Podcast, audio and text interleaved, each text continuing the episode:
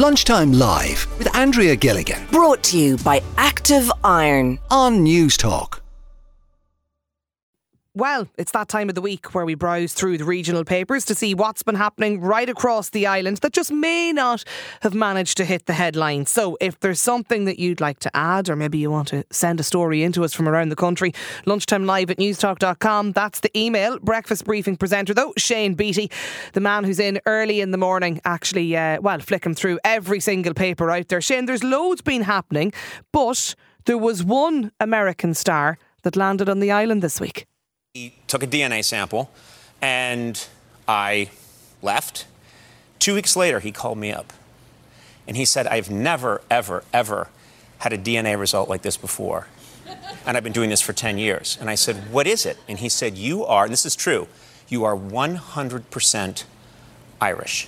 now listen, there's more. Hold it. He said, You are 100%. He said, I've never seen a 100% anything. He said, I've been doing this a lot. I've done it with lots of people. I've seen 93.5, I've seen 96.1, I've seen 97. There's no such, no one is 100% Irish. He said, if you go to Ireland, and I looked it up, and it's true, and you get their DNA samples, you will find out that the most Irish looking people are like 86% Irish, 94% Irish. Yes, that's Conan O'Brien. In fairness, Yeah. when, when you look at Conan, you're not surprised to hear that he's 100% Irish. Um, he seems to be everywhere at the moment. I wasn't that overly familiar with Conan O'Brien. Apparently, he's loads of fans in Ireland. So- people watch him. I knew nothing about him years ago at all. I went to the States with a friend of mine who was a big fan, and we actually managed to get tickets, audience tickets for his show. All right, he's okay. Really is he, good. Is he good? Yeah. He's very good. Yeah, he's he he he actually is like he's very funny. It's a comedy uh, talk comedy show. Um, really interesting. So we went to the live recording in LA of it, and it was absolutely brilliant. because he's uh, so many Irish people are fans. I keep seeing on social media that he's posing for Mm. selfies with Irish people. He seems to be everywhere at the moment. He's going to be on the Late Late tonight as well Okay. an interview. Yeah, Right. but the uh, Irish Independent telling us this week that Conan O'Brien, who is a talk show host, as you say, and a comedian, he's touring Ireland in the hopes of tracing his ancestors. And as we heard, he's had a DNA test that reveals he's 100% Oh, sure. Listen, Irish. didn't I do a DNA test only last year? I'm only what ninety eight percent Irish. It's amazing. Or ninety seven percent. The other three percent of me is Scottish, seemingly. He's more Irish than you. Yeah, there you are. he- Um, he's been around the country. So he's done Dublin, Galway, Limerick, and Tipperary. The reason why he's here, by the way, he has a new travel show called Conan O'Brien Must Go, where he's mapping out his Irish heritage. So that's the reason he's here. I've definitely been noticing people posting um, photographs with them selfies all around the country this week. Yeah, it's great. Absolutely. And he uh, stopped off in Galbally, the village in East Limerick, and they said that they had a very famous visitor this Wednesday, none other than Conan O'Brien. And uh, his great grandfather left that area in the late 1870s, so they were going back to see where his house used to be. He also visited Cashel in Tipperary to speak to a genealogist as well. So this is a classic case, I suppose, of an American celebrity. I love it. And we all try and find any links to Ireland at all with them. Um, from Conan O'Brien and his family heritage to another um, another family celebrating their heritage as well. What are the Healy-Raes at? Um, I mean, they are like their own political party Yeah. at this stage. It's incredible. So the Kerryman is telling us here that the Healy-Rae family certainly know how to kickstart an election campaign. They're going to have a dinner dance at the Glen Love Eagle. it. It is the most country Kerry thing I've heard of. A dinner. I, I want more dinner dances. If that doesn't make the regional roundup, I don't know what does. Exactly. So it's going to be on next month. And the reason being is that they're celebrating 50 years of the Healy-Rae dynasty in Kerry. So Yeah. Jackie Healy-Rae. In politics, isn't it? Isn't that Sorry, the in politics, Yeah. yes. So Jackie Lee Ray back in 1973, 1974, he was elected to Kerry County Council, uh, then elected to the Dáil in 97. Uh, then his son Michael Healy-Rae took the reins in 2011. Jackie Senior held a seat on the council in 2003, had to give up the seat because they got rid of the dual mandate where TD sat on the council as well. Then we have Danny Healy-Rae, of course, who followed his brother into government buildings, and three of the uh, grandchildren of Jackie Healy-Rae, brother and sister Johnny and Maura Healy-Rae, and Jackie Healy-Rae, are now elected councillors as well. So national and local politics, Yeah. uh, they're dominating in Kerry, and now they're having their dinner dance. Yeah, fifty years they're dead. They're dead right to market. It's a, it is a long. It's a long tenure and, and time in politics. And no Absolutely. sign of the Healy-Rae name no, going away. From Definitely politics.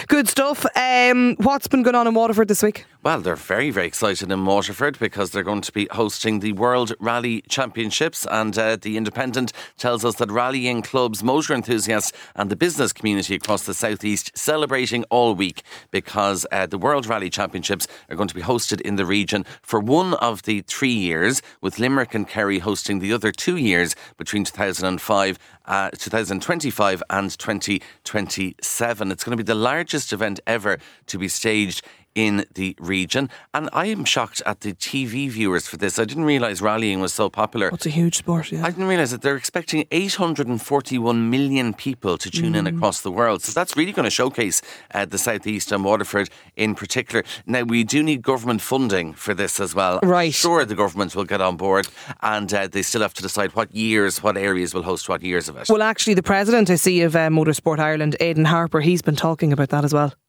Suppose we had three groups coming up here to Dawson Street this morning, um, all wondering who was going to be the winner and who was going to go home disappointed. Um, the calibre of areas that we were shown last week, uh, the footprints of the certain areas, be it in Tralee, Limerick, or Waterford, were absolutely incredible, which made our job really, really tough. Um, and then in consult- consultation with the WRC promoter, we just rethought the, the situation and said, why not, if we have three areas of excellence, why not award it to the three areas over a three year period? Absolutely, good idea. Uh, what about um, this solar farm they're building in Meath? Yes, so the ESB are doing this. It's their first multi million euro solar farm in Meath. They've announced plans to begin construction work on it. It's going to cost 13 million euro. It'll be located to the southeast of Ashbourne, and they reckon that that will have the capacity to power over 2,000 homes. And of course, there's this big drive for clean energy and renewable energy. So, this is one of the ways that they are doing it. It's going to be the Bullstown Solar Farm, and uh, construction uh, getting underway over the coming weeks. Now, people will be wondering as well uh, is there going to be sort of community gain with this? So, what the ESB is saying is that once the Bullstown Solar Farm becomes operational, there will be a community benefit fund made available in order to distribute grants to local organisations. So it'll be used for the wider economic, environmental, social, and cultural well-being of the local community. Remains to be seen, though, how locals in the area will react to that. Sometimes when some of these uh, wind farms or solar farms are put in, there can be local objections. So we'll see. This story now, I only caught the headline of this during the week and I'm really interested in it. Um, Sligo, it's been ranked below the national average level of Yeah. affluence. Which Go kind of, on. It kind of books the trend because other areas aren't the same. So the Sligo champion here tells us that Sligo is marginally below the national level of affluence. This is according to a Pobal Deprivation Index. Now, that index uh, found that there was a nationwide improvement in things like employment and population growth, and in other parts of the country, going back to what we'd seen in 2006. However, uh, for Sligo, they're marginally below the national average. So they look at things like educational attainment, employment status, and how many people live in individual households. And 310 areas, small areas in Sligo, that's between 50 and 200 households in those areas, were indexed, leading to the development of a map of the relative affluence and disadvantage. So I assume something will have to be looked at locally in Sligo to see why it's booking the trend. I would absolutely like, and I, I- I've spent an awful lot of my life in Sligo. Mm. Um, Ballyshannon is, you know, extremely close. We're in close proximity to Sligo. It's where we would have shopped. It's where I went to school. I went to boarding school there for a while. I spent all my summers there as well, um, sailing in, in, in Rosses Point. And I can tell you, I would not have thought.